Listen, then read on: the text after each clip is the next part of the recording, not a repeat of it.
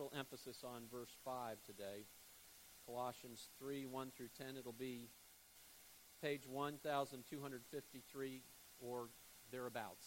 Didn't look up where, where that now falls on the uh, bulletin, but please uh, turn in your Bibles to that passage, chapter 3 of Colossians, beginning with verse 1.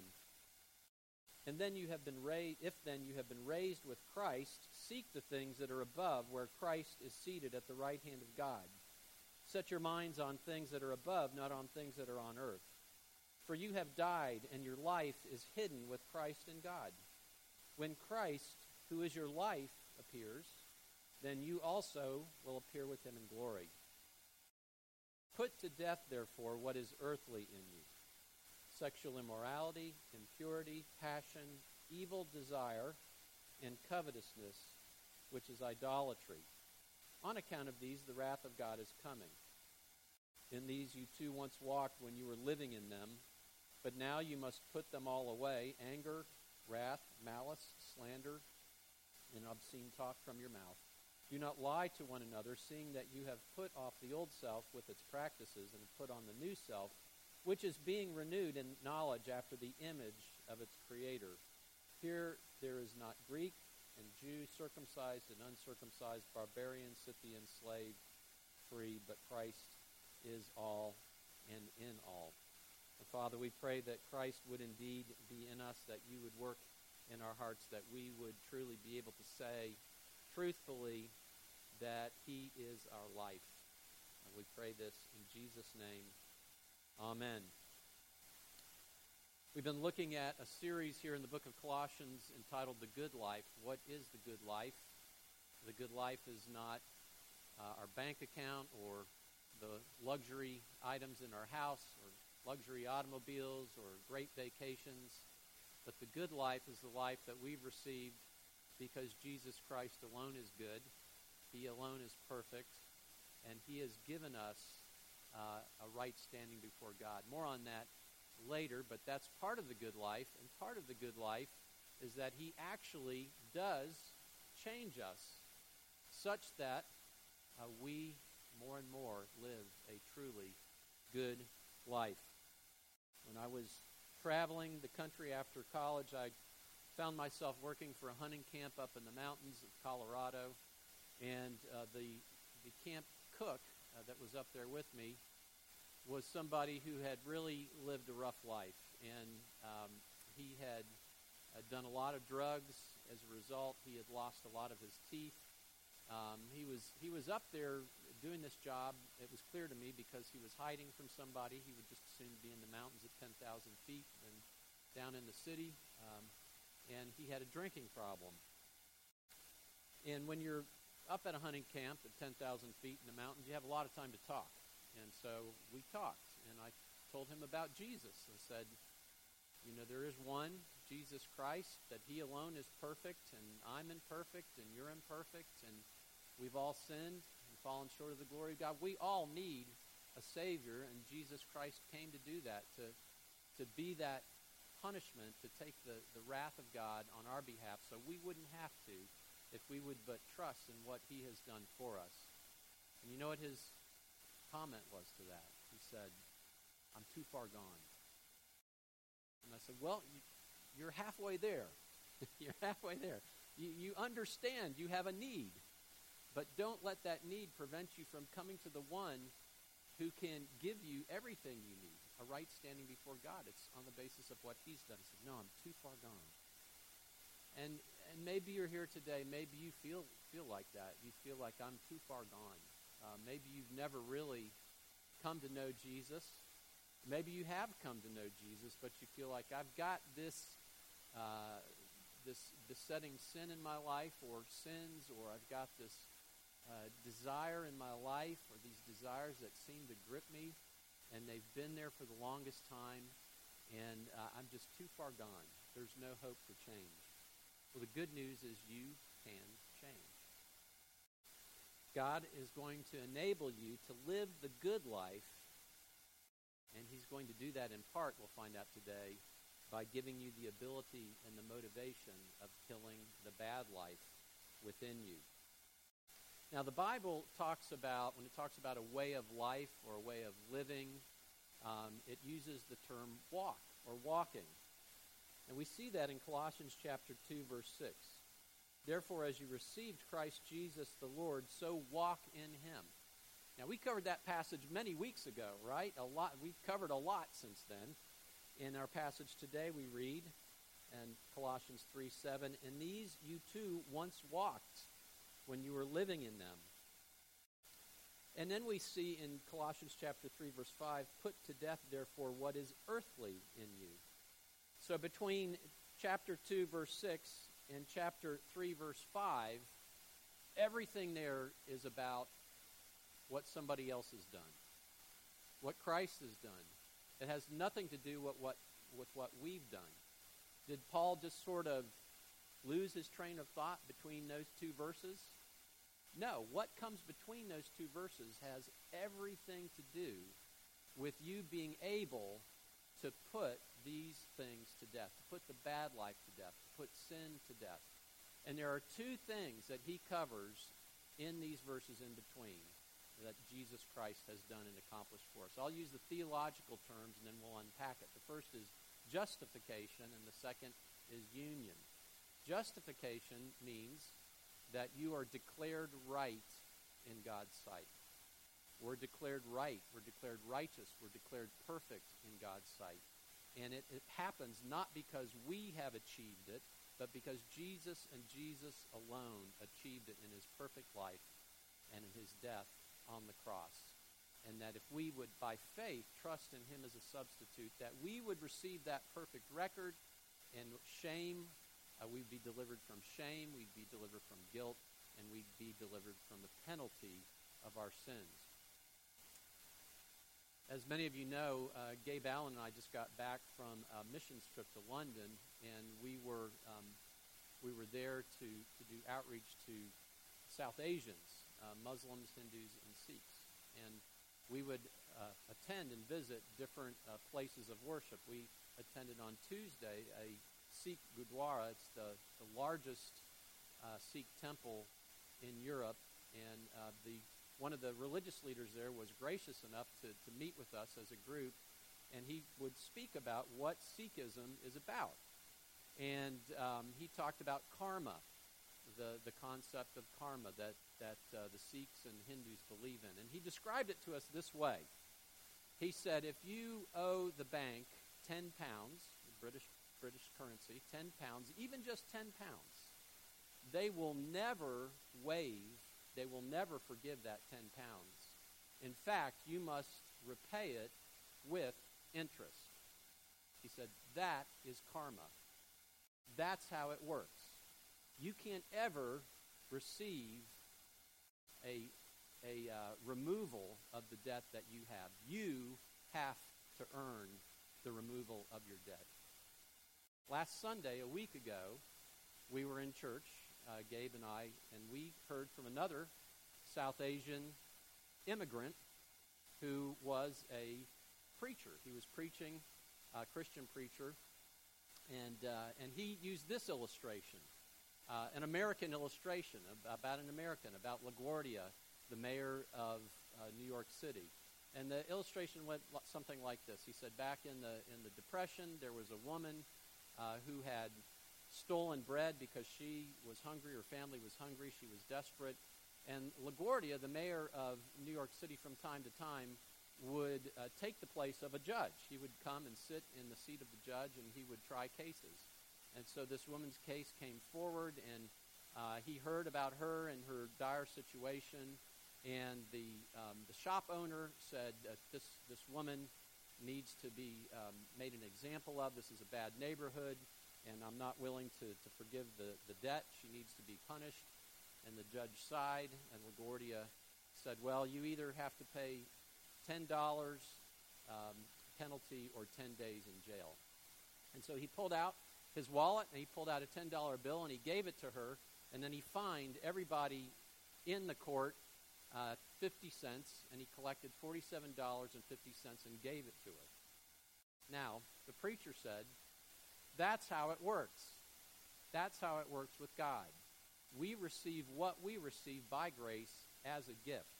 It's something we can never earn and never deserve, but we receive it as a gift.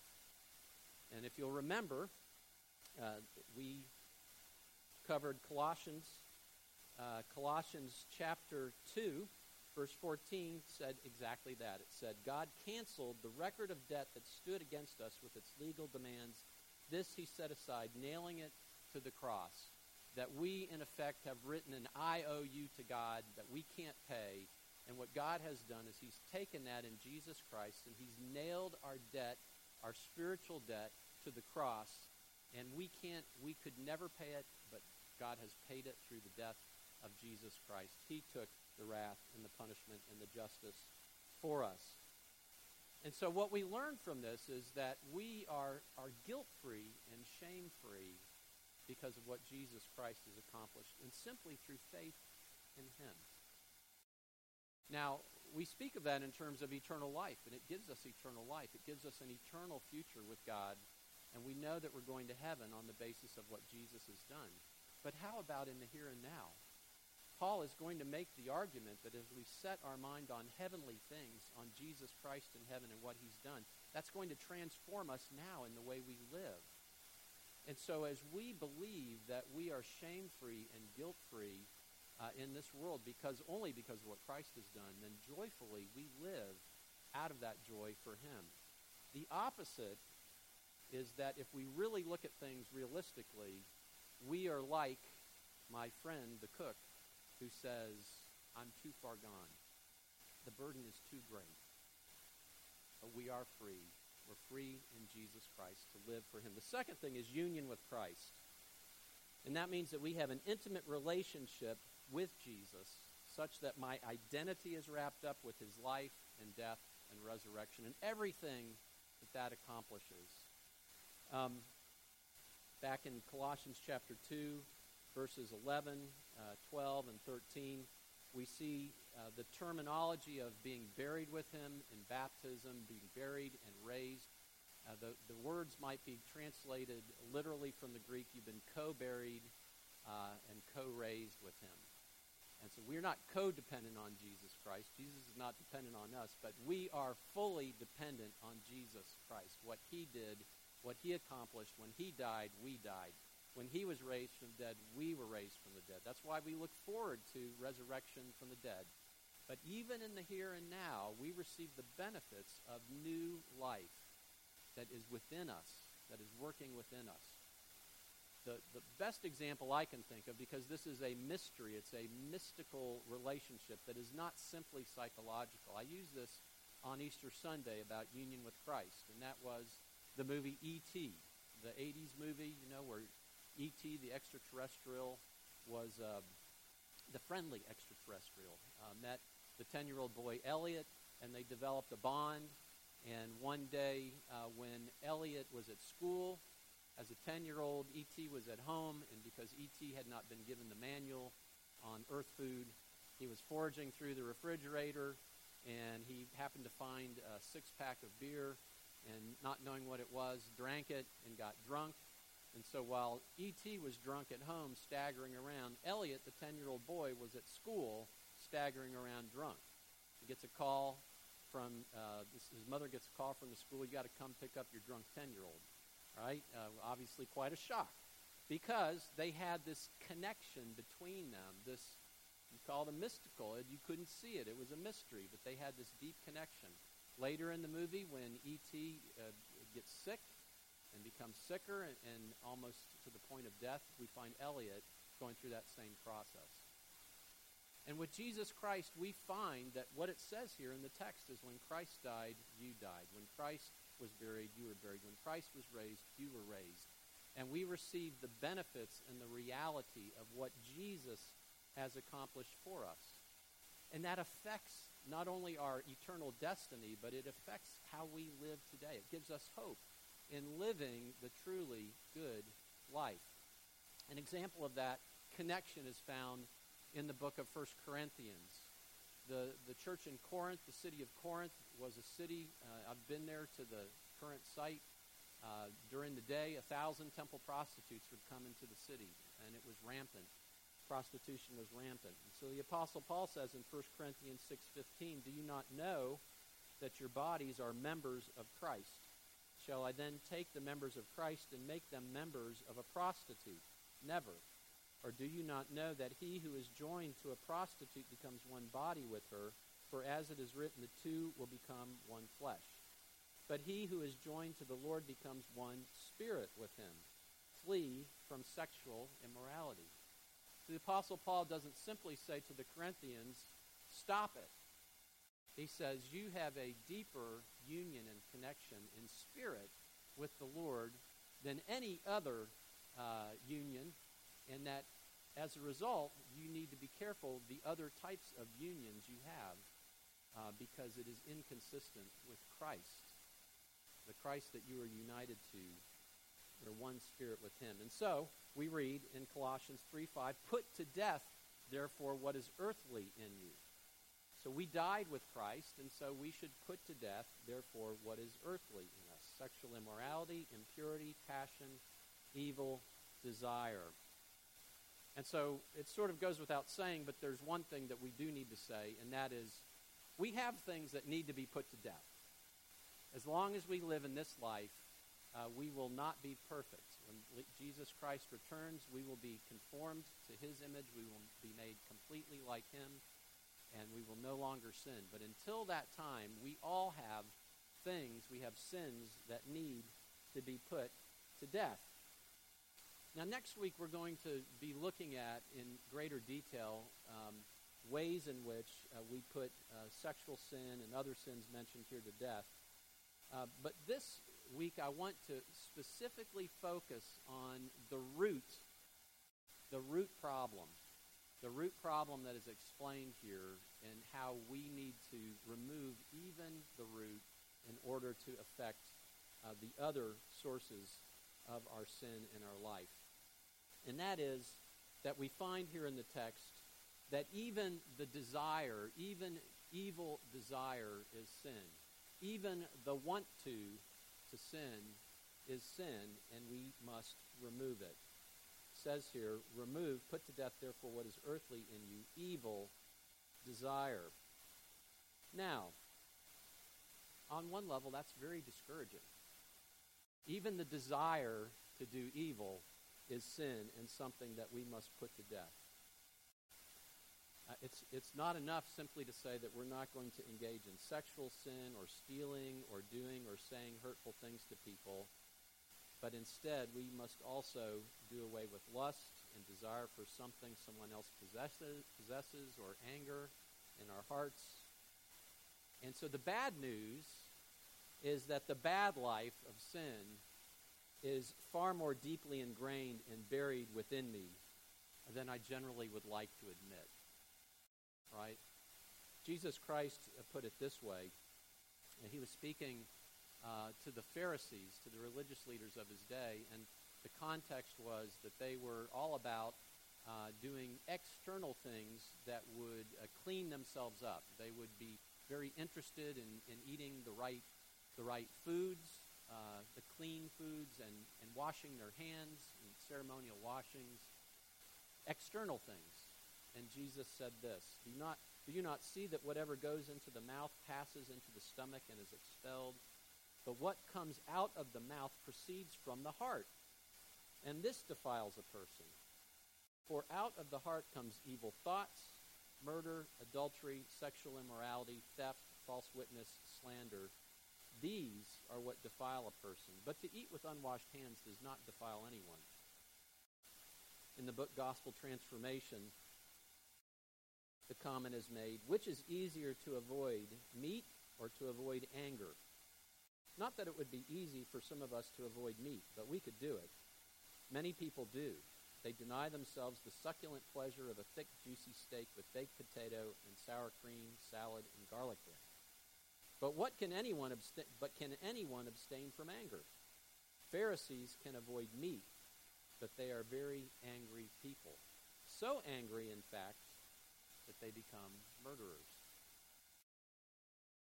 But there is something that is extremely encouraging about this passage, and that is that which motivates you and drives you to sin can be killed.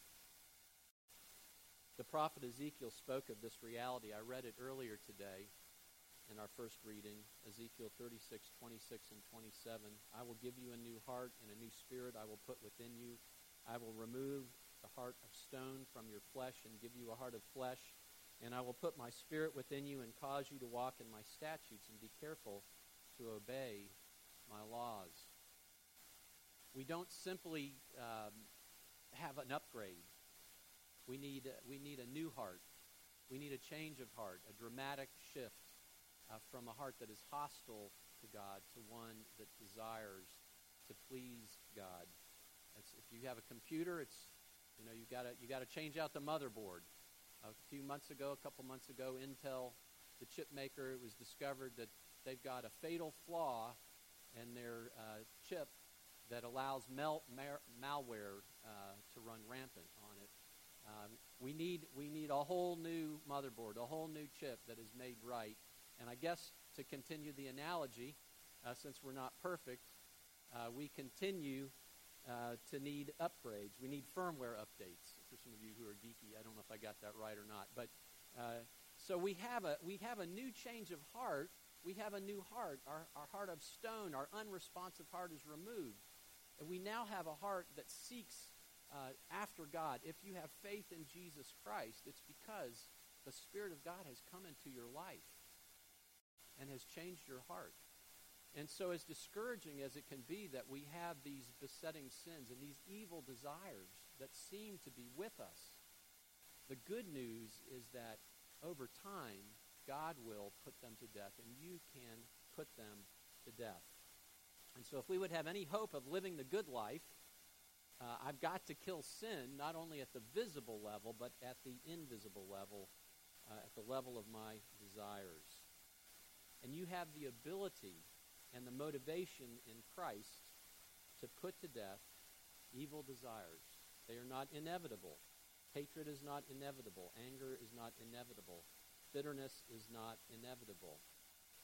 And as I mentioned, I think in the first or second um, uh, sermon in this series, um, you know, wouldn't your life be better? Wouldn't it be the good life without these things? You come home to your spouse or your parents after work or after school. You know, how was your day, dear? Um, you know, I was just seething with anger all day. It was just such a wonderful day. I mean, all day long, I was just so angry I could spit. Uh, I was just filled with bitterness and rage. You know, I wanted to hit somebody. I didn't do it, but that was what I did all day long. Or, or how about this one? I was, you know, I was filled with lust and desire for the person at the ne- next office next door. You know, try sharing that one uh, with your spouse, and your day is going to not be a good day. It's going to be a bad day. So we, uh, these are things that make our lives bad.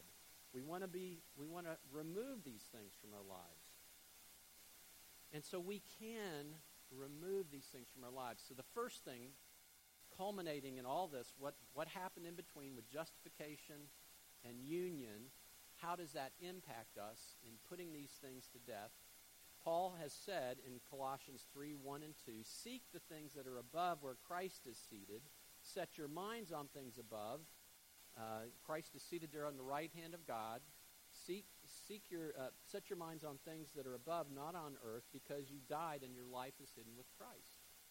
And so we are to constantly remind ourselves of the realities that we experience um, in our lives that shame is done away with, that guilt is done away with, that my record of sin is done away with, and that when Jesus Christ appears one day, that I will appear with him. My true self, my best self, what I'm going to be will appear with him. And as I set my mind on these things and these realities and hope in these things, God will use that to encourage you and to enable you to kill even desire in your life, evil desire. So keep your mind on what Christ has done. He secured your freedom from guilt. Keep your mind on who you are in Christ. The real and best you looks like Jesus, and you are moving inevitably toward looking like Jesus. Third, with what Christ has done for you in mind, who you are, step forward and put sin, even evil desire, to death by any means necessary. When I looked up kill in the dictionary, in the thesaurus, it says assassinate, drown, execute, massacre, poison, asphyxiate, and strangle. There are lots of ways of killing, and we're going to talk more about that next week. But by any means necessary, take it seriously and put sin to death. Put to death, therefore, what is earthly in you, evil desire. And then have faith, step forward, and kill it. I've mentioned before, I, I kind of like the show uh, Forged, Forged in Fire. Uh, there's not much to it. There are these competition of people forging weapons. My wife's not such a, a big fan. And part of the reason why is because it, it, it kind of ends relatively violently, right? I don't know if you've seen it.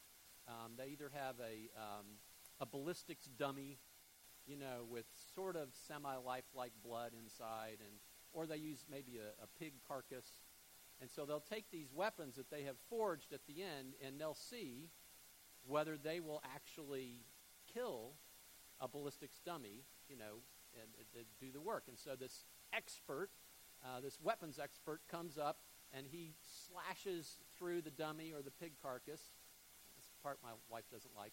And uh, he says, if it is effective, this weapon will kill. And he says it with a smile, right? And now, that is exactly how we should view stepping forward in faith, trusting in the, um, the work, the finished work of Jesus Christ and who we are in him, believing that this is weaponry that will kill. And you must, and, and now it's not a one time deal. Uh, you have to, time and time and time again, not give up. So affirm it by faith that evil will not rule over your heart. And don't be discouraged because it is a lifelong process. If you do not grow weary, if you do not give up, you will have victory over that which is earthly, the flesh, and the devil that rages against you. And you will because ultimately, though you work, it is God who works in you to work and to will. I've got a friend in ministry. His name's Michael Gordon, and he just he shared this anecdote. He said, When I was a kid, I'd go deer hunting with my dad. He would climb up into this really high tree stand, and then I would hold on to a rope as he pulled me up. I gripped that rope with everything I had, and I thought that it was my grip that would get me to the top. The truth was that my dad had wrapped that rope around me numerous times and tied me really tight with knots so that he was doing the work of lifting me to the top. I held the rope because he pulled. And that's how it is. We have been tied tightly, securely in Jesus Christ and in his good work. And our Father pulls us up uh, inevitably uh, to the good life. We do need to work. We do need to exert effort. But it's ultimately God who works in us through the work of Jesus Christ.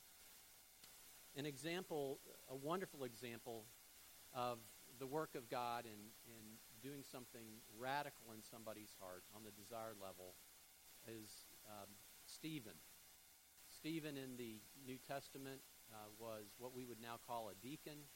He had done mighty works for God, and as a result, he got the attention of those uh, in the religious community that were opposed to him. And so they, uh, they slandered him. They took him to court on trumped up charges, and it's recorded in Acts chapter 6, beginning with verse 11. Then they secretly instigated men who said, We have heard him speak blasphemous words against Moses and God. And they stirred up the people and the elders and the scribes, and they came upon him and seized him and brought him before the council. And they set up false witnesses who said, This man never ceases to speak words against this holy place and the law. And so then Stephen spoke, and it, you go to chapter 6, verse 11. It's a long speech. He goes through the history of Israel and how God was working to save and redeem Israel. And it culminates with him saying regarding those that were standing in front of him, You who received the law as delivered by angels did not keep it. Now, when they heard these things, they were enraged and they ground their teeth at him. But he, full of the Holy Spirit, gazed into heaven and saw the glory of God and Jesus standing at the right hand of God. And he said, Behold, I see the heavens opened and the Son of Man standing at the right hand of God. But they cried out with a loud voice and stopped their ears and rushed together at him, and they cast him out of the city and stoned him. And the witnesses laid down their garments at the feet of a young, young man named Saul. And as they were stoning Stephen, he called out, Lord Jesus, receive my spirit. And falling to his knees, he cried out with a loud voice. And here's the remarkable part Lord, do not hold this sin against them. And when he had said this, he fell asleep. He had been unjustly mistreated in the extreme. And yet, on his heart level, he had a desire that those who had done this evil against him would be forgiven. Again, this account in Gospel Transformation, the late Ayatollah, uh, Ayatollah Khomeini of Iran spent his whole adult life nursing hatred over the very real injustices of the Shah of Iran. The result was that not only did he become like the Shah, he actually became worse than the Shah ever was. Stephen exemplifies exactly the opposite response. Stephen is faced with a worldly court that was judging, condemning, and stoning him. Crippling situation. What did Stephen do? He looked to heaven and saw Christ standing in the heavenly court. Stephen focused on another reality and a different court in heaven, a court before which Stephen had already been acquitted. He had been declared righteous. Out of this knowledge of the gospel, Stephen could pray, Lord, do not hold this sin against them. Stephen gives us a picture of an amazing of amazing power and compassion. Our response all depends on who we are looking at. Will we look at the people who have wronged us or at the person who has forgiven us? So, how do you feel about the people who have wronged you? What's going on in your heart? What's going on, on at a desire level? Are you angry? Are you bitter? How do you feel how do you feel when people you know and love are mistreated? Sometimes that can be even worse. Angry, are you bitter? What's your internal response? It's possible to have a heart like Stephen. We read in Colossians 3:1, "If then you have been raised with Christ, seek things that are above, where Christ is seated at the right hand of God." Stephen looked at the one who is seated at the right hand of God, Jesus Christ. And we are to set our minds on things above, not on things that are on earth. So move forward in the knowledge that you are in Christ. Move forward in the knowledge of Jesus Christ has done these things for you. Step forward in faith and kill evil desire, desire in your heart. You are not too far gone. It might seem impossible, but don't believe it. Let's pray. Father, we thank you for the good news of Jesus Christ, the good news that means that we